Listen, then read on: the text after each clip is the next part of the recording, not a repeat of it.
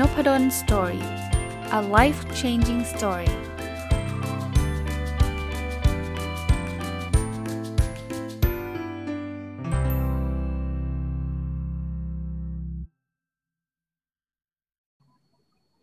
สวัสดีครับ ยินดีต้อนรับเข้าสู่นพดล Story Podcast นะครับแล้วก็วันเสาร์ครับยินดีต้อนรับเข้าสู่รายการวิกเกนองเทอร์เ e เนอร์นะครับช่วงนี้ก็จะเป็นช่วงที่เราจะไปหาองค์เทอร์เ e เนอร์ตัวจริงมาสัมภาษณ์กันนะครับ โดยเฉพาะคนที่ ทำไปด้วยทำธุรกิจไปด้วย เรียนไปด้วยทำธุรกิจไปด้วยทำงานไปด้วย ก็เป็นธีมของ Weekend Entrepreneur นะครับ วันนี้ได้เกียรติจากคุณธนพลอรุณสิริ หรือคุณแบงค์นะครับ ก่อนอื่นสวัสดีคุณแบงค์ครับผม สวัสดีครับผมครับ สวัสดีครับเขาบอกว่าเคสของคุณแบงค์เนี่ยผมโชคดีนะที่ได้มีโอกาสได้พูดคุยกันใน inbox ผ่าน Facebook Page ของนพดล Story นะครับ ก็เห็นเราทึ่งเลยนะ เพราะว่าคุณแบงค์เนี่ยจะเป็นเคสที่ ได้ทำธุรกิจระหว่างเรียนนะครับ ผมอยากเริ่มต้นนี่คุณแบงค์ช่วยแนะนำตัวสั้นๆหน่อยครับว่าเรียนอะไรอยู่เรียนที่ไหนยังไง แล้วเดี๋ยวเราค่อยไปคุยในเรื่องของการทำธุรกิจระหว่างเรียน ซึ่งเป็นเคสที่น่าสนใจมากครับครับสวัสดีครับ ผมชื่อแบงค์นะครับ ปัจจุบันตอนนี้ศึกษาอยู่ชั้นปีที่ 4 มหาวิทยาลัยกรุงเทพครับ คณะดิจิทัลมีเดียและศิลปะภาพยนตร์ครับ หรือว่าคณะนิเทศนะครับ ครับคราวนี้น่าสนใจมากครับ เพราะว่าต้องบอกว่านักศึกษานะ ส่วนใหญ่เนี่ยก็ แค่เรียนก็จะไม่ไหวละเอาตรงๆนะบอกโอ้ยแค่อาจารย์สั่งงานนี่บางคนก็บ่นเลยนะ อาจารย์สั่งเยอะทำไม่ไหวอะไรเงี้ยแต่คุณแบงค์นี่บียอนนั้นอีก คือไม่ใช่แค่เรียนนะครับ แต่ว่าทำธุรกิจ ขอทราบที่มาที่ไปก่อนได้ไหมว่าทำไมถึงเริ่มทำครับ ก็ถ้าที่มาจริง ๆ ธุรกิจที่เริ่มทำมันเริ่มทำตอนมัธยมศึกษาปีที่ห้านะก็ประมาณมห้าคือตอนมห้าเราก็แค่รู้สึกว่าเราต้องทำเสื้อสัก กิจกรรมหนึ่งสำหรับการรับน้อง ตอนนั้นเราแค่แบบมองเห็นว่าเอ้ยมันมันเป็นโอกาสทางทางธุรกิจธุรกิจหนึ่งที่เฮ้ยเราสามารถทำได้ เพราะว่าเรามีทั้งคอนเนคชันเพื่อน เรามีเราเป็นสภานักเรียนที่รู้จักกับสภานักเรียนโรงเรียนอื่นๆเราก็น่าจะพอแบบเออลองลองลองบอกว่าเรามีโรงงานเสื้อที่บ้านดู แล้วเราก็ลองเป็นเริ่มจากการเป็นนายหน้าดูก่อน เราด้วยความที่โชคดีตอนนั้นเราออกแบบได้ด้วย แล้วก็มีเพื่อนที่แบบออกแบบด้วยเหมือนกันอะไรอย่างเงี้ยก็ให้เพื่อนช่วยออกแบบเราออกแบบเองบ้าง เพื่อแบบไปเสนอตามแบบเพื่อนเราอะอะจะทำเสื้อรับน้องเปล่าเสื้อกิจกรรมกีฬาสีไหมเราทำแบบไว้ให้เรียบร้อยแล้วโรงเรียนไหนเราเราแบบเราเน้นว่าเราทำแบบให้ก่อนเลย แล้วก็พยายามดึงลูกค้ามา แล้วเราก็เหมือนกับเอาส่วนต่างจากโรงงานหรือบางโรงงานเราก็ขอคอมมิชชั่นจากโรงงานอะไรอย่างเงี้ยครับครับตอนนั้นคุณแบงค์ ที่บ้านทำอยู่แล้วหรือเปล่าครับ หรือว่าที่บ้านไม่ได้ทำครับที่บ้านเป็นมัคคุเทศทั้งคุณพ่อคุณแม่เลยโอ้ไม่ได้เกี่ยวข้องกับเรื่องเสื้อยืดเลย แต่ว่าค่อนข้างที่จะแบบลุกขึ้นมาแล้วมั่นใจว่าเราก็ติดต่อโรงงานได้ แล้วก็ทำการตลาดได้ คือบังเอิญว่าจริง ๆ ตอนเริ่มเนี่ยเราเราแค่ต้องการจะไปหาโรงงานให้เพื่อนเฉยๆก็คือ เพื่อนบอกว่าจะทำเสื้อกันเราก็โอเคอาสาแล้วกันเดี๋ยวเราไปหาโรงงานถูกๆให้ ทีเนี้ยเราเราไปเห็นช่องว่างที่ว่า พี่ปีที่แล้วอะสั่งราคาแบบประมาณหนึ่งร้อยร้อยี่สิบาท ซึ่งเรามองว่ามันแพง พอเราไปดูดูจริง ๆ แล้วศึกษาตลาดเนี่ยจริง ๆ ราคามันอยู่แปดสิบาทเจ็ดสิบาทเอง เราเห็นแกลบสามสิบสี่สิบาท ซึ่งพอมันร้อยตัวสองร้อยตัวเนี่ยมันก็วอลลุ่มเยอะขึ้น มูลค่ามันก็เป็นเงินที่สมัยนั้นเราก็รู้สึกว่าเอ้ยถ้าได้สักแค่สามพันห้าพันบาทเนี่ยเราก็มีเงินกินขนมไปหลายเดือนเลยนะนี่คือมห้านะครับ นี่คือความคิดของมห้าแล้วหลังจากนั้นเกิดอะไรขึ้นครับ พอ ก็จบพอเริ่มทำเริ่มทำกิจเริ่มทำออเดอร์แรกได้ เราก็เฮ้ยเราเราได้เราได้เงินก้อนแรกเลยที่ผมรู้สึกว้าวมากคือตอนตอนนั้น เราก็ได้ค่าขนมไปโรงเรียนแบบวันละแปดสิบาทอะไรประมาณนี้ใช่ไหมครับ เราได้เราได้เงินก้อนแรกมาหกหกพันหกพันบาทจากการที่เป็นในหน้าทำเสื้อให้กับโรงงานต่างๆ เราเราก็ดีใจว่าหกพันบาทนั้นอะเฮ้ยเราเราจะไม่ต้องขอคุณพ่อคุณแม่ละอ่าแต่ทีนี้เราจะทำยังไงเพื่อให้เราเหมือนกับใช้เงิน มีเงินหกพันบาทอยู่ทุกๆ เดือนอะไรอย่างเงี้ยไม่ต้องขอคุณพ่อคุณแม่แล้วก็มีเงินขนม เราก็เลยบังเอิญครับตอนนั้นเราก็ได้รู้สึกว่าถ้าเราจะเริ่มทำธุรกิจเนี่ยเราอยากทำธุรกิจอะไรที่เกี่ยวกับสังคมด้วย มันก็มีเทรนนะครับที่ช่วงนี้ก็อาจจะเป็นแบบ SE Social Enterprise อะไรประมาณนี้ เราก็รู้สึกว่าถ้าเราบอกว่าเราอยากเราอยากช่วยเหลือสังคมละเราอยากช่วยเหลือสามจังหวัดชายแดนภาคใต้ ซึ่งจริงๆ ผมก็ค่อนข้างอินกับเรื่องนี้มาก เรื่องการศึกษาเรื่องอะไรอย่างเงี้ย เราถ้าเราอยากช่วยเขาแล้วเราทำอันนี้ไปด้วยเราทำอย่างไรได้บ้าง ก็มองเลยครับว่าโอเคงั้นเราทำแคมเปญออกมาได้ไหมว่าเราจะขายเสื้อโรงเรียนต่างๆ ไม่ว่าจะเป็นโรงเรียนใน A ใน B อะไรแบบเนี้ยที่ที่อ่าเราเราเราเริ่มจากไอเดียที่เราเห็นเสื้อแบบ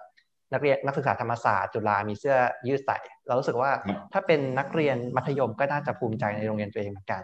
ถ้าเราทำเสื้อแบบนี้ให้กับโรงเรียนต่างๆ แล้วเราขอแบ่งส่วนหนึ่งอะเอาไปบริจาคให้กับสจชายแดนภาคใต้เนี่ยทางนักศึกษานักเรียนน่าจะชอบเหมือนกัน เราก็เริ่มลุยแคมเปญแบบนี้ไปครับ ออเดอร์แรกหลังจากแบบได้เงิน 6,000 นั้นมา เราก็ตาลุกวาวแบบอยากทำต่อออเดอร์แรกนี่โชคดีมากที่ปิดออเดอร์แรกได้มา 1,500 ตัวเลยตอนนั้นเป็นวินาทีแรกที่แบบ เฮ้ยเราเราได้จับเงินแสน ซึ่งไม่ใช่ของเราทั้งหมดแล้วแต่ว่าเราเรารู้สึกตื่นเต้นมากสำหรับเด็กเด็กม .5 คนหนึ่งที่แบบสุดยอดก็ไม่เคยเห็นเงินอะไรขนาดนี้มาก่อนแล้ว ด้วยความมันตอนนั้นนะครับ คือมันเป็นเงินที่เก็บจากเด็กนักเรียนมาเนาะผมก็คือเงินเงินแสนที่มันเยอะมากเพราะมันคือแบงค์ร้อยแบงค์ร้อยแบงค์ยี่สิบที่แบบมันคือโอ้เราเรารู้สึกตาลุกวาวกับตรงนั้นจริง ๆ ก็รู้สึกว่าโอเคมันเป็นเป็นช่องทางธุรกิจที่เราจะทำได้เนาะอ่าเราก็เลยเริ่มที่จะค่อยๆ ค่อย ๆ พัฒนาต่อยอดไปว่าวันแรกเนี่ยที่เรารู้สึกว่าเราเราทำออเดอร์แรกได้แล้วอะสิ่งที่เราทำตอนนั้นด้วยความที่ผมเป็นเด็กแล้วผมก็รู้สึกว่าโอเค ต่อให้เราเจ๊งอะแย่สุดเราก็ยังมีค่าขนมวันละแปดสิบจากคุณพ่อคุณแม่ครับผมก็เลยเช่าตึกครับเช่าตึกเปิดโรงงาน เป็นโรงงานแรกตอนตอนประมาณมห้ามหกประมาณน่าจะช่วงช่วงขึ้นมหกประมาณนี้ครับ ม.หกนะครับ ต้องต้องเป็นอะไรที่ ผมว่า inspire มาก คือ inspire ขนาดที่ว่า เอางี้ผมว่าคนส่วนใหญ่ที่เป็นพนักงานประจำนะที่ฟังรายการนี้อยู่เนี่ยบางคนก็โอ๊ยจะทำยังไงมันโยกมันยากนี่คือเด็กม.ห้านะเด็กม.หกซึ่งไม่ได้มีพื้นฐานธุรกิจไม่ได้มีอะไรเลย แต่ว่าเราเริ่มต้นจากสิ่งที่เราเราชอบเราเห็นว่ามันมันมันมีช่องทางเราก็เลยเข้าไปเป็นเช่าไหมฮะ ตอนนั้นเช่าครับเช่าก็เช่าตึกอ่านั้นก็ไม่ได้แพงมากก็ ตึกแถวบ้านประมาณแปดพันบาทต่อเดือนประมาณครับก็เช่าเลย แต่ก็ลองดูว่าก็ตอนนั้นก็ลองซื้อโต๊ะสกรีนมาอะไรอย่างเงี้ยแล้วก็ลองมาสกรีนกันเอง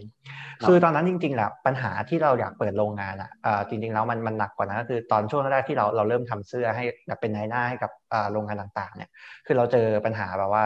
เสื้อที่เขาเย็บไม่เรียบร้อย ถึงขั้นที่เรามองว่ามันเป็นจุดเล็กๆ ที่อย่างตรงชายเสื้ออย่างเงี้ยครับที่จะต้องพับเก็บเนาะ แล้วมันอยู่ในถุงแล้วอะผมรู้สึกว่ามันเป็นมันเป็นคุณภาพที่ถ้าถ้าคนถ้าโรงงานอะไม่เห็นชายเสื้อที่ไม่ได้พับอะซึ่งมันมันถูกพับอยู่ในถุงอีกทีหนึ่งคนพับยังไงก็ต้องเห็นอะแต่เขากล้าส่งมาให้ลูกค้า แต่ปกติเวลาเราไปเนี่ยเราจะไปเหมือนเราไปขายด้วยตัวเองว่าเราเป็นโรงงานของเราอะไรอย่างนี้ใช่ไหมครับ เราก็จะรู้สึกมีความเขินอายที่แบบ อะเนี่ยคุณคุณทำโรงงานยังไงทำไมคุณถึงมีเสื้อแบบนี้หลุดออกไปอะไรอย่างเงี้ยเราเราก็รู้สึกเฟลมากที่ที่ต้องแบบอะส่งให้โรงงานที่คุณภาพไม่ค่อยดีอะมันเลยเป็นจุดที่แบบพอเราโดนด่าครั้งนั้นมา เราเลยโอเค ไม่สนใจแล้วละขอลองเปิดเองดูมันจะยากแค่ไหนกันเชียวอะไรอย่างนี้ ข้อสุดท้ายแล้วเปิดจริง ๆ เนี่ย เอาจริง ๆ ก็คือหนักกว่าเดิมคือคุณภาพที่เราว่าโรงงานอื่นไม่ดีแล้วเนี่ย ตอนนั้นคือโรงงานเราแย่กว่าเขาเยอะมาก เพราะเราด้วยความที่เราเริ่มที่แบบเราเด็กมากเราไม่เป็นอะไรเลยอ่าไม่เป็นถึงขั้นที่ผมเป็นผู้บริหารที่จ้างจ้างพนักงาน QC มาเนี่ย ผมก็เดินไม่กล้าเดินไปดูด้วยว่าเขา QC ยังไงรู้สึกเกรงใจเขารู้สึกว่าเอ๊ะ เราเป็นเด็กนะเราจะไปดูเขาทำงานทำไมเขาคงทำงานดีอยู่แล้วละอะไรลักษณะแบบนั้นเลย ก็ไม่ไม่ ไม่ไม่รู้ว่าจะเข้าหาพนักงานยังไง จะจะเริ่มสกรีนเสื้อตัวแรกเนี่ย แล้วบอกพนักงานยังไง เทรนยังไง คือองค์ความรู้ไม่มีเลยครับ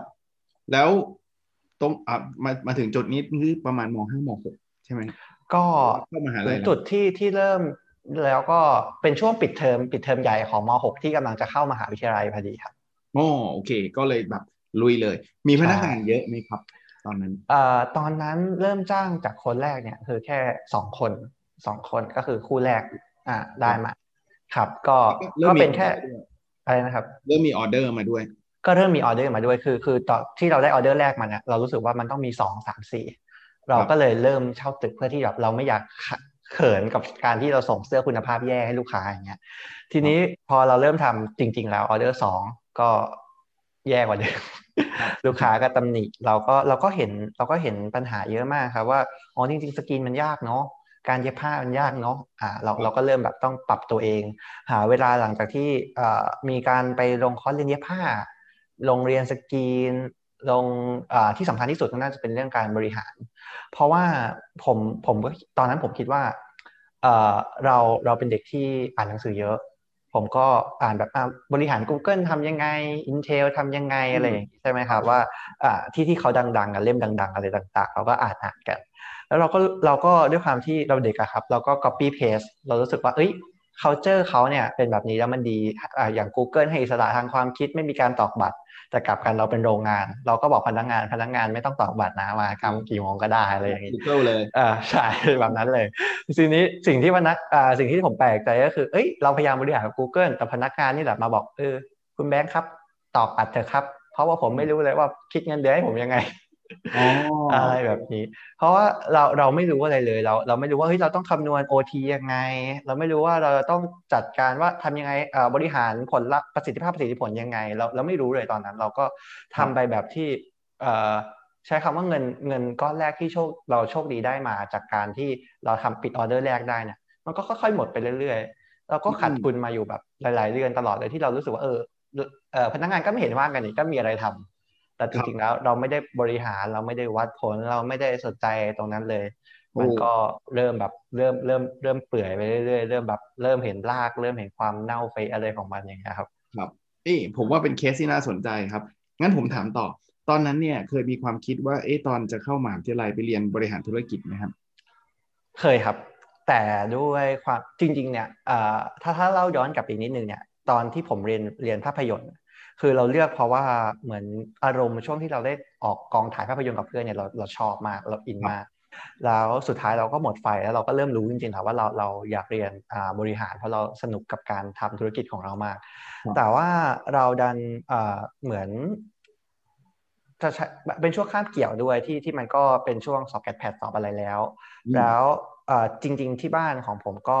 ไม่ได้มีฐานะพอที่จะส่งส่งเรียนมหาวิทยาลัยยกเป็นกู้กยศอะไรเงี้ยครับตอนนั้นที่ผมแพนของของช่วงม .5 คือผมต้องหาทุนการศึกษาเท่านั้นที่จะได้เรียนในมหาลัยก็โชคดีที่ได้ทุนของมากรุงเทพแต่ว่าก็เป็นโชคร้ายนิดนึงที่เหมือนกับว่าเราไม่สามารถเปลี่ยนคณะได้ ผมก็เลยคิดว่า อืมทุกๆทุกๆถ้าเหรียญมันมีหัวมีก้อยเนี่ยเราเราเรียนฟิล์มไปเนี่ยภาพอนิเทศไปเนี่ยถึงแม้เราจะมองว่าเอ้ยเราอาจจะไม่ได้จบเป็นผู้กำกับแล้ว แต่ผมว่าศาสตร์ของความเป็นภาพยนตร์มันต้องมาประยุกต์ใช้ทำอะไรได้สักอย่างอ่าบางเล็ก ๆ น้อยๆก็ยังดี แต่สุดท้ายแล้วพอพอเราเรียนมาจนจบเนี่ยเราเราก็เห็นจริงๆว่าเออมันมันมีอีกหลายอย่างที่ได้ใช้นะไม่ใช่แค่เออคุณเรียนไปเฉยๆคุณได้ทั้งศาสตร์โฆษณามาที่ เราเราสามารถทำโฆษณาเองได้ประหยัดเงินตรงนั้นไปได้ หรือว่าการถ่ายภาพทำทำอาร์ตใดที่มันสวยงามอะไรอย่างเงี้ยครับ เราได้หลาย ๆ สิ่งมาที่บางทีเรารู้สึกว่าในในช่วงปีหนึ่งที่ผมเข้าไปเนี่ย ผมผมน่าน่าจะนั่งร้องไห้หลายคืนมากๆที่แบบเราเราอยากเปลี่ยนคณะเราเราไม่อยากเรียนแล้วรู้สึกทรมานแล้วเราก็แบบเอ้ยหรือเราจะไม่เรียนปริญญาตรีดี แล้วเราก็เรียนออกออกไปอะไรอย่างเงี้ยออกไปทำงานเลยทำธุรกิจเองเลยอะไรอย่างงี้แต่สุดท้ายแล้วเราเราได้ยินคำพูดของพี่คนหนึ่งรุ่นพี่คนหนึ่งมา ซึ่งเขาก็บอกกับเราว่าเอ่อถ้าเองจะลาออกอะลองคิดสิ่งนี้ไว้ก่อนว่าชีวิตหนึ่งอะเรียนมหาลัยได้แค่ปีอ่าหนึ่งครั้งในชีวิต แต่ทำธุรกิจอะคุณทำได้ตลอดนะ ชีวิตมหาลัยมีแค่ครั้งเดียวจะไม่ลองเอาไปใช้หน่อยหรอ ซึ่งบังเอิญว่าพี่คนนั้นก็เป็นพี่ที่ทำธุรกิจด้วยเหมือนกันอ่าเป็นแบบรุ่นพี่ที่ทำเรียนจบแล้วก็ทำธุรกิจต่ออย่างเงี้ยครับเราก็เลยรู้สึกว่าเออมันมันเป็นแรงผลักดันที่ เออ ถ้าถ้าเขาก็ทำธุรกิจได้ ในขณะที่ช่วงเรียนก็ยังมีเวลาแบ่งไป เราก็น่าทำได้เหมือนกัน เราก็เลยเริ่มหาวิธีการจัดการกับเรื่องของทั้งการเรียน แล้วก็การทำธุรกิจให้มัน balance กันเนี่ยครับ แปลว่าเราก็ทำธุรกิจต่อไปเรื่อยๆเลยตั้งแต่ม .5 ม .6 แล้วพอขึ้นปีหนึ่งก็ยังทำต่อเลยใช่ไหมครับ ถูกต้องครับใช่ครับคนนี้มาถึง point เลยฮะผมว่าประเด็นนี้น่าสนใจเพราะว่า อย่างลูกศิษย์ผมหลาย ๆ คนเนี่ยแค่ผมให้การบ้านเยอะก็บ่นละบอกโอ้ยการบ้านเยอะอาจารย์ไม่มีเวลานะหนูเรียนกันตั้งเจ็ดแปดตัว แต่คุณแบงค์นี่ไม่ใช่แค่การบ้านเยอะนะคุณแบงค์นี่มีอีกพาร์ทหนึ่งก็คือ การทำธุรกิจ ซึ่งรายการนี้คือ Week End Entrepreneur เนี่ยผมบอกว่าเฮ้ยจริง ๆ คุณทำงานเนี่ย คุณก็มีเวลาว่างบ้างแหละคุณก็เอาเวลาว่างเนี่ยไปทำธุรกิจบ้างก็ได้ ซึ่งหลายคนก็บอกว่าก็เขาไม่มีเขา burnout เขานู่นนี่นั่น มาเรียนรู้กับคุณแบงค์หน่อยครับทำไงฮะเรียนไปด้วยทำธุรกิจไปด้วยเนี่ยบริหารจัดการเวลายังไงฮะครับ ก็หนึ่งยอมรับก่อนก็คือ ตอนแรกผมก็จะเละมากในช่วงปีหนึ่งเทอมเทอมแรกเนี่ยเพราะผมรู้สึกว่า feel วันนั้นมันคือแค่อยากมันมันรู้สึกว่าการลาออกเนี่ยมันคือการตัดปัญหาทุกอย่าง อ่า คือตอนนี้เราไม่มีเวลาเราต้องบริหารตัวบริษัทโรงงานเสื้อของเรา แล้วเราก็ต้องเรียนไปด้วยส่งเกรดเข้าเรียนส่งการบ้านทุกอย่าง เรารู้สึกว่าทางออกที่ง่ายที่สุดตอนนั้นนะคือการลาออกอ่าเพราะเรารู้สึกว่าอ่ามันมันจะทำให้เรามีเวลาเพิ่มขึ้นมากทันที ทีนี้เราก็ลองคิดว่าเออแล้วถ้าเราไม่ลาออกอะทำยังไงได้บ้าง ตอนนั้นก็พยายามหาหนังสือบริหารจัดการเวลาทั้งหมดอะครับมามาอ่านมา อ่านจนเราเราเจอว่าเออหนึ่งเรื่องของเวลาเนี่ยมันอยู่ทุกคนมีเท่ากันหมดเนาะคือ 24 ชั่วโมง แต่ว่าเราจะเลือกแบ่งจัดสรรมันยังไงได้บ้าง เพื่อให้มันคุ้มค่ามากที่สุด อันนั้นน่าจะเป็นประเด็นสำคัญ ทีนี้ผมก็เลยโอเค อันดับหนึ่งนี่ผมก็เริ่มจากการทำตัว time blocking ก่อน ก็คือผมจะ blocking ตารางไว้หมดเลยว่าโอเคอะช่วงนี้คือเรียน ช่วงเวลาพักเนี่ยเราเราทำอะไรได้บ้างเอ่อ หลาย ๆ คนครับชอบชอบมองข้ามของเศษเวลาเนาะเศษเวลาที่เรารู้สึกว่าเออมันมันเป็นช่วงเล็ก ๆอะไม่น่าจะทำอะไรได้ แต่จริง ๆ ช่วงเล็กเนี่ยเราสามารถเคลียร์งานได้มหาศาลเลยสิบนาทีต่อวันเราคูณเจ็ดคูณต่อเดือนไปต่อปีไปเนี่ยมันมันเป็นเวลาที่เยอะมาก ซึ่งบางคนอาจจะเอาไว้แบบถ่ายโทรศัพท์หรือว่าทำอย่างอื่นใช่ไหมครับ แต่ถ้าเราเอาไปบริหารจัดการงานเราดูแลลูกน้อง ดูแลทีม เราสามารถทำอะไรจากตรงนั้นได้เยอะมากเลย แล้วก็อีกอันนึงที่น่าจะเป็นพอยต์สำคัญเลยก็คือต้องต้องกล้าที่จะขอและกล้าที่จะปฏิเสธครับ เพราะว่าผมผมผมรู้ว่าบางอาจารย์บางท่านโอเคกับการที่นักศึกษาไม่ต้องเข้าเรียน แต่ว่าสอบแล้วได้คะแนน หรือโอเคกับนักศึกษาไม่ได้เข้าเรียน แต่ส่งคะแนนครบส่งงานครบหมดแบบนี้ครับโอเค ผมก็พอพอเรียนไปคาบหนึ่งเราจะเริ่มรู้แล้วว่าอาจารย์เป็นลักษณะไหน คือถ้าอาจารย์บางท่านต้องการให้เรียนตลอด ผมก็จะเข้าเรียน แต่ถ้าอาจารย์ท่านไหนบอกว่าสามารถแค่ส่งงาน หรือว่าส่งงานแล้วก็ทวนย้อนหลังเวลาไหนก็ได้เนี่ย ผมก็จะขออาจารย์ว่าอาจารย์ครับ ผมขอนะอ่าผมมีธุรกิจแบบนี้แบบนี้ ผมขอบริหารจัดการเวลาด้วยการวิธีการนี้วิธีการนี้ แล้วก็ผมจะไม่ทำให้การเรียนเสียอ่าผมก็จะขอทวนการเรียนการสอนของอาจารย์แต่ว่าผมขอสไลด์อาจารย์ไปอ่านนะครับ แล้วก็เดี๋ยวผมจะฝากเพื่อนบันทึกเสียงในห้อง อ่าพอเราเริ่มทำแบบนี้ได้เนี่ยเราเริ่มบริหารจัดการตารางทุกอย่างในชีวิตของเราได้หมดเลย คือ จากการที่ปกติเนี่ยเราต้องโอเคเรียนตามอาจารย์ทั้งหมด ตอนนี้เรากลายเป็นว่าเราเลือกเองว่าเราจะเรียนตอนไหน เราจะทวนตอนไหน เวลาตอนไหนที่เราจะทำการบ้าน เราจะทำงานเราสามารถเลือกได้หมดเลย ทีนี้พอเราบล็อกกิ้งเราจะเห็นช่วงเวลาว่างหมดเลยครับว่าเอออันนี้คือว่างอยู่สามารถอันนี้ไปแทรกได้ สามารถตรงนี้ไปแทรกได้ มันก็เลยทำให้ในช่วงเวลาเรียนเนี่ยเราเราเหมือนมีเวลาว่างมากกว่าคนอื่น เพราะเรารู้ว่าจุดไหนที่เราต้องทำหรืออ่าวิชาไหนที่อะเราอาจจะต้องต้องยอมรับเลยว่า เราจะไม่จำเป็นต้องเข้าเรียน แต่เราสามารถไปสอบเพื่อได้เกรดอมาอะไรแบบนี้ครับครับเป็นเป็นอะไรที่น่าสนใจมากๆ แล้วผมคิดว่าคนฟังเนี่ยน่าจะได้ประโยชน์มากๆนะผมได้บทเรียนอันหนึ่งนะคือ อะไรก็ตามที่เราอยากทำมันมากๆ เราหาเวลาให้มันกับมันได้เสมอ ถ้าเราไม่อยากทำมันมากพอเราจะหาข้ออ้างว่ามันไม่มีเวลา ผมว่าอันนี้เป็นอะไรที่นี่คือเด็กมหาวิทยาลัยนะ เด็กปีหนึ่งปีสองอะไรเงี้ยนะครับ ซึ่ง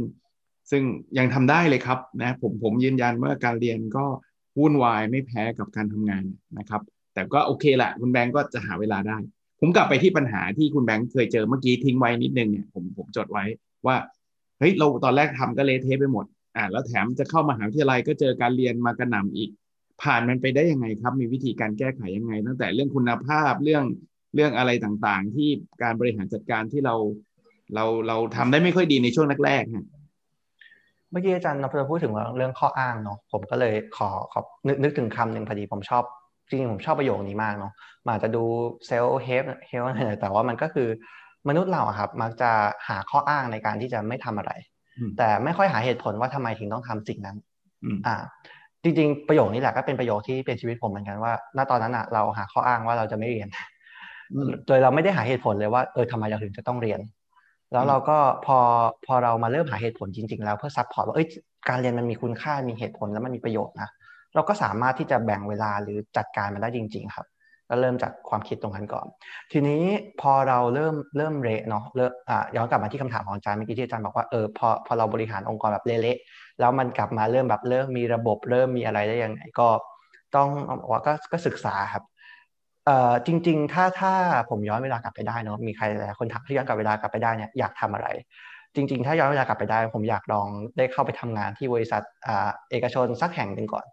ผมจะได้เห็นระบบต่างๆ ก่อนเลยว่าเอ้ยเขามีระบบอะไรกันบ้าง เพราะว่าตอนที่ผมมาเริ่มเนี่ยผมไม่รู้เลยว่าที่อื่นเขาอ่าหัวหน้าตำหนิลูกน้องยังไงโปรโมชั่นเป็นยังไง หรือว่าเงินสดย่อยเป็นยังไง การทำเงินเดือน OT คิดยังไง หรือ ประกันสังคมต้องส่งไง เรื่องเหล่านี้ผมไม่เคยรู้เลยถ้าแต่ถ้ามีโอกาสได้เข้าไปทำงานอย่างน้อยๆสักแค่ปีหนึ่งเนี่ยผมคิดว่าก็น่าจะได้เห็นอะไรขององค์กรมากๆ ทีนี้ด้วยความที่เราไม่เห็นเราก็เริ่มจากการที่หนึ่งเราเราก็พยายามศึกษา ศึกษาจากทางคนที่ทำธุรกิจ อ่านหนังสือ แล้วก็มีขอคำปรึกษาจากอาจารย์หลายๆท่านครับ ว่าโอเคอาจารย์จริง ๆ แล้วบริษัทเป็นยังไงมันมันการที่เราไปทำเปิด ธุรกิจมันมันคือแค่ไปจดนิติบุคคลเป็นบริษัทแล้วมันจบเลยเหรอหรือว่ามันต้องมีระบบอะไรบ้าง พอเริ่มเห็นว่าอ๋อมันต้องมีโปรโมชั่นก่อนนะอ่าเราเราต้องรับพนักงงานมาเราต้องมีการคัดสรรดีๆ จริง ๆ นะ ไม่ใช่แค่รู้สึกว่าคนนี้จะชอบเออแล้วเราโอเคเราก็เอามาเลยอ่าหรืออะไรแบบนี้ครับแล้วก็เริ่มเซตระบบมา ค่อยๆ ปรับเปลี่ยนช่วงระหว่างนั้นต้องบอกเลยว่า turnover ของบริษัทเราสูงมาก เพราะว่าพนักงานหลาย ๆ คนงงว่าเออเราบริหารงานยังไงของเราแบบ มันมีการเปลี่ยนที่แบบ จากจากความที่ตอนแรกเราปล่อย chill เริ่มเริ่มมีการเริ่มควบคุม เริ่มมีกฎระเบียบต่างๆ เข้ามา เริ่มมีการทำให้อ่าองค์กรเป็นองค์กรจริง ๆ บางบางคนก็อาจจะรับไม่ได้แล้วรู้สึกว่าเมื่อก่อนไม่เห็นเป็นแบบนี้เลยเราก็พอปรับมาเปลี่ยนแต่เราก็ต้องยอมรับว่าส่วนหนึ่งมันก็คือความผิดพลาดของเราที่ที่เราทำเล็กมาตั้งแต่ต้นอะไรอย่างเงี้ยครับ ตอนนั้นคนเริ่มประมาณสักกี่คนแล้วครับ มันขยายไปขนาดไหนเอ่อ ก็จากตอนแรกที่เรามีสองคนเนาะครับสองคนที่เริ่มมา เราก็เริ่มรับช่างเย็บช่างตัดช่างสกรีนมา สุดที่ผมจำได้ว่าปีใหม่จัดจัดกิจกรรมปีใหม่ครั้งแรกของโรงงานผมเนี่ยมีคนอยู่ประมาณสิบห้าคนสิบห้าครับสิบห้าคนสำหรับเด็กมหาวิทยาลัยที่ต้องคนสิบห้าคนนะ และดูแลฟูฟูสเกลนะ เพราะพวกนี้เขาก็ทำงานกันเต็มที่เขาก็ไม่ได้ทำกันเล่นๆนะใช่เขาก็มาทำกันเต็มที่ครับ เล่าให้ฟังต่อได้ไหมครับ แล้วหลังจากนั้นมันเป็นอะไรต่อมันมันเรื่องราวมันเป็นยังไงจนกระทั่งถึงปัจจุบันครับ มันมีไฮไลท์อะไรต่อครับ ก็ถ้าเป็นช่วงที่ผมเอ๊ะใช้คำว่าบริหารแย่ๆเลยแล้วกันนะครับ ก็ผมก็เอาจากการที่พอเราเริ่มเราเริ่มจากอันดับหนึ่งก่อนเลยคือ หลายๆ คนบอกว่าเราติดกระดุมเม็ดแรกผิดตั้งแต่แรก คือเราบอกว่าเออเราจะต้องเริ่มจากการรับผู้จัดการสักคนหนึ่งมาก่อนอะเพื่อมาช่วยเซตทีมแต่ปัญหาของเราคือเราเลือกรับผู้จัดการมาผิดคน เราผู้จัดการมาผิดคนเนี่ยจริง ๆ พอเราไปตรวจย้อนหลังเนี่ยเราเจอเราเจอการทุจริตมหาศาลเราเจอการอ่าการที่ทำให้องค์กรวุ่นวายและปั่นป่วน เราเลือกไว้ใจทีมงานผิดอะไรแบบนี้ครับเราเราเห็นสิ่งนั้นมาก จนพอเราเริ่มเข้าใจแล้วเราเริ่มเริ่มเปลี่ยนเริ่มเชนคน พอคนที่อยู่กับเราเป็นคนที่ใช่จริงๆอะองค์กรมันจะมันได้เร็วมากเลยครับ จากองค์กรที่เรารู้สึกว่าทำไมมีปัญหาอยู่เลยทุกวันตลอด ปัญหาเหมือนเราแก้ไม่หมดไม่สิ้นจริงๆ เราต้องใช้เวลาไปกับการแก้ปัญหาเล็กๆน้อยๆอยู่เรื่อยพอเราเริ่มเปลี่ยนคนเราเริ่มเชนคนเนี่ยปัญหามันเริ่มหมดไปเลย เราเริ่มใช้องค์ความรู้ในการบริหารจัดการเข้ามา เรื่องคนที่เมื่อก่อนมันมันเคยเป็นเรื่องยากมากๆ แล้วเรารู้สึกเราต้องกุ้มใจตลอดมันกลายเป็นว่าสิ่งที่เราเราคิดแล้วเราจัดการเนี่ยมันโอเคขึ้นมาจริงๆเริ่มจากการที่ตอนแรกนะครับ ผมไม่มี KPI ไม่มีการวัดผล เราก็เริ่มเอาการวัดผลมาใช้ ทีนี้ถ้าขอขออนุญาตครับขอโทษทีผมผมเล่าถึงช่วงที่เรารู้สึก down ดีกว่า เรารู้สึก down กับการที่เราเปิดบริษัทสมศรี Garment ขึ้นมาเนี่ย แล้วเรารู้สึกว่าเออเราไม่มีความสุขกับการทำบริษัทนี้เลย อืมอ่า ด้วยความที่อ่าด้วยความที่ผมตอนนี้ปัจจุบันก็อายุประมาณแค่ยี่สิบสองนะครับ ซึ่งเรารู้สึกว่าเพื่อนเพื่อนเราทุกคนเนี่ยถ้าคนจะทำธุรกิจเขาจะไปทำแบบสตาร์ทอัพ บริษัทเทคหรืออะไรที่เป็นแนวนั้นหมดเลย แล้วเราก็เห็นเพื่อนๆทำแล้วเราก็รู้สึกว่าเออมันมันดูมีไฟแล้วมันก็ดูแบบมีองค์กรที่เอ้ยมีแต่เด็กรุ่นใหม่มีอะไรแบบนี้เรารู้สึกแบบเราเราอยากไปทำอะไรแบบนั้นบ้าง ที่เราก็เริ่มมานั่งคิดเหมือนเดิมครับว่าเออแล้วทำไมองค์กรเราจะเป็นแบบนั้นไม่ได้ล่ะ ในเมื่อก็ผมเป็นผู้บริหารที่เป็นคนรุ่นใหม่เหมือนกัน เราก็น่าจะทำองค์กรให้ได้ไปได้แบบนั้นสิ ถึงแม้มันจะเป็นธุรกิจผลิตก็ตามโอเค เราก็เลยกลับไปจัดว่าโอเค ไม่ว่าเราจะอยู่ในธุรกิจไหนโมเดลไหน สุดท้ายแล้วการบริหารคนทุกคนก็คือมนุษย์เหมือนกันเท่ากัน ความอยากได้ความพึงมีทุกอย่างเหมือนกัน เพราะฉะนั้นการให้อิสระทางความคิดของพนักงาน การยอมรับฟัง feedback พนักงาน การเชื่อว่าพนักงานคนนี้ทำได้แล้วก็ให้อิสระในการเข้าไปทำผมว่ามนุษย์ทุกคนต้องการ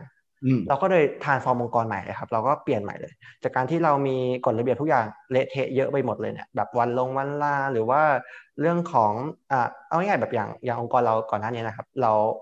ลาป่วยเนี่ยมีเราต้องมีใบรับรองแพทย์ด้วยหนึ่งวันเราก็มีอะไรอย่างเงี้ยแล้วก็ฉีกทุกอย่างมันทิ้งไปหมดเลยแล้วเรารู้สึกว่า ถ้าทีมงานเราเป็นคนที่เรารู้สึกว่าเราเชื่อใจเขาจริง ๆอะอะใบรับรองแพทย์ต่อให้ห้าวันหกวันอะเราก็ไม่ต้องมีหรอกครับ เพราะว่าเราเชื่อว่าเขาตั้งใจมาทำงานให้บริษัทเรา พอเราบริหารทุกอย่างด้วยความเชื่อใจแล้วเนี่ยกฎจากที่เมื่อก่อนมันเป็นแบบกฎระเบียบบริษัทหลาย ๆ หลาย ๆ สิบหน้าเนี่ยมันเหลือแค่ไม่กี่หน้าเท่านั้นแหละที่แบบเป็นกฎที่จำเป็นต้องบังคับใช้จริง ๆ หลังนั้นพอเราเปลี่ยน เราก็เจอคนที่มันเริ่มใช่กับองค์กร เริ่มมีเด็กรุ่นใหม่มาสมัครงานกับเรา เริ่มมีทีมที่เป็นรุ่นใหม่ไฟแรงที่เรารู้สึกว่าเราอยากตื่นมาทำงาน แล้วแม้กระทั่งพนักงานที่อายุมากที่สุดในออฟฟิศปัจจุบันตอนนี้คืออายุประมาณ 54 อย่างเงี้ยครับก็เป็นคนที่ทันสมัยมากๆ ที่เราเรามีแอปพลิเคชันใหม่อะไรมา เรามีการวัดผลแบบใหม่อะไรมาเขาก็พร้อมที่จะเชนพร้อมที่จะเปลี่ยนและลงมือทำไปกับเราจริงๆครับเราก็เลย จุดนั้นเลยเราเรารู้สึกว่า เออ จริง ๆ แล้ว มันไม่ได้เกี่ยวหรอกว่าเราทำธุรกิจอะไร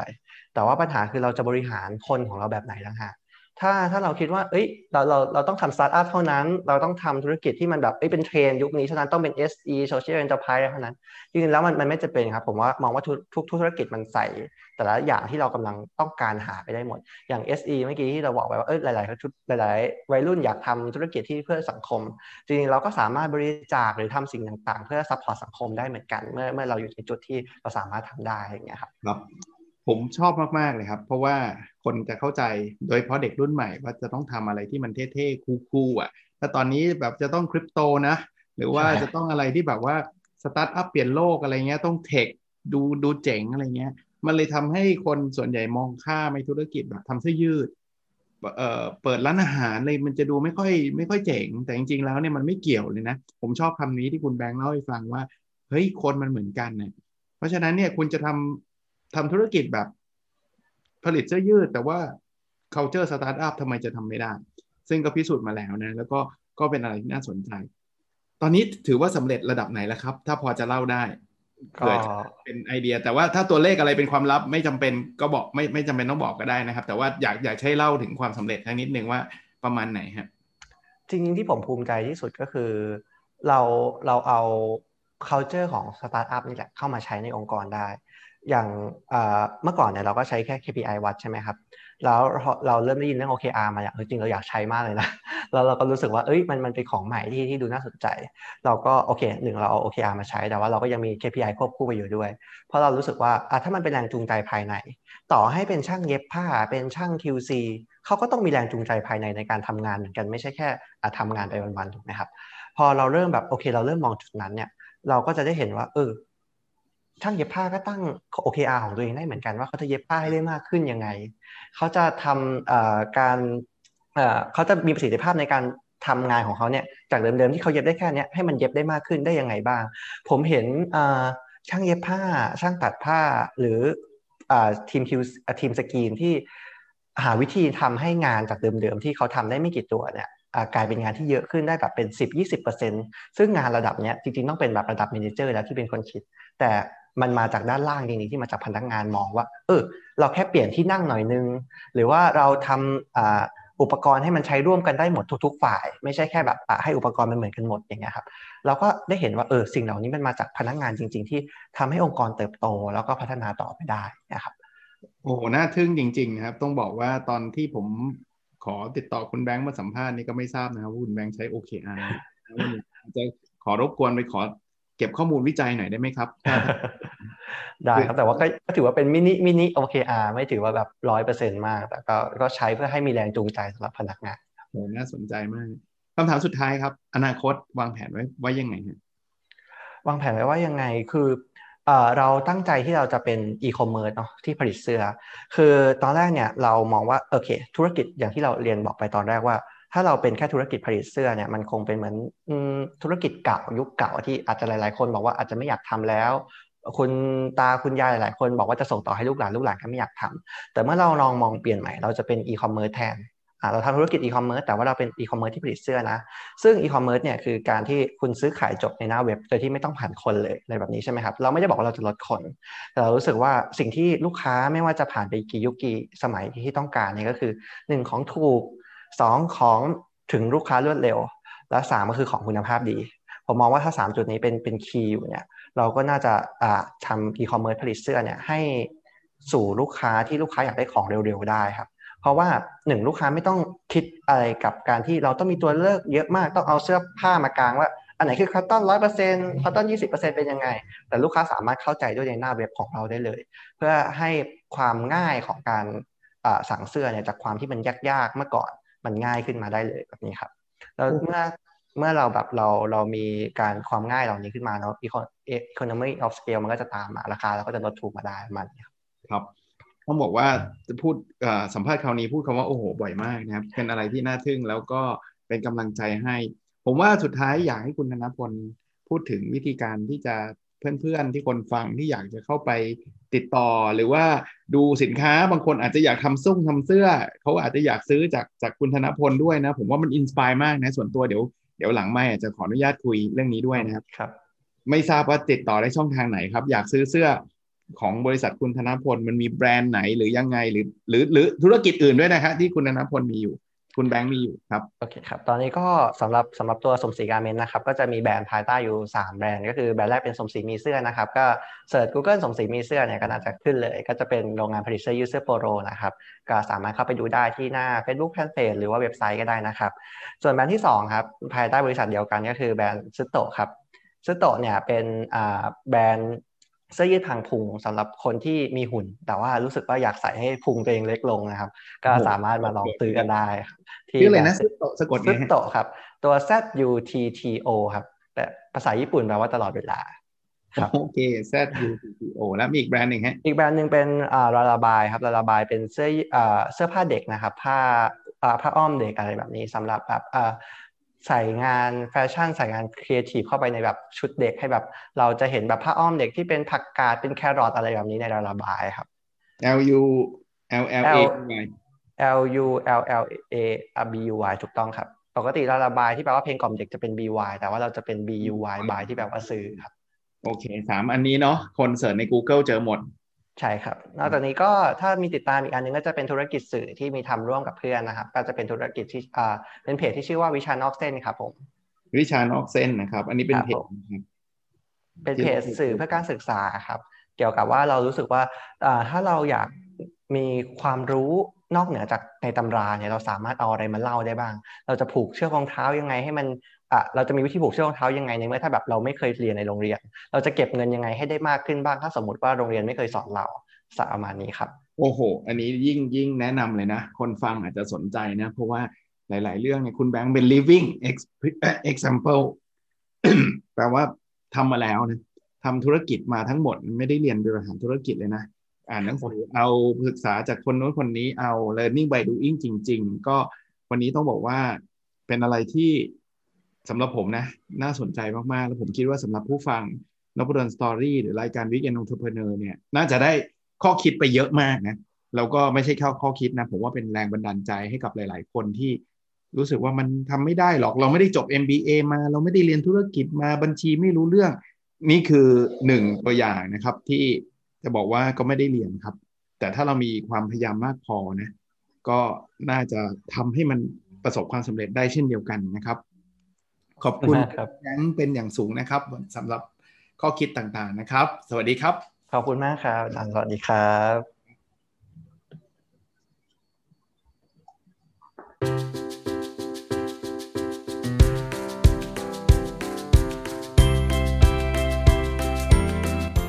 n o p a d o n Story a life changing story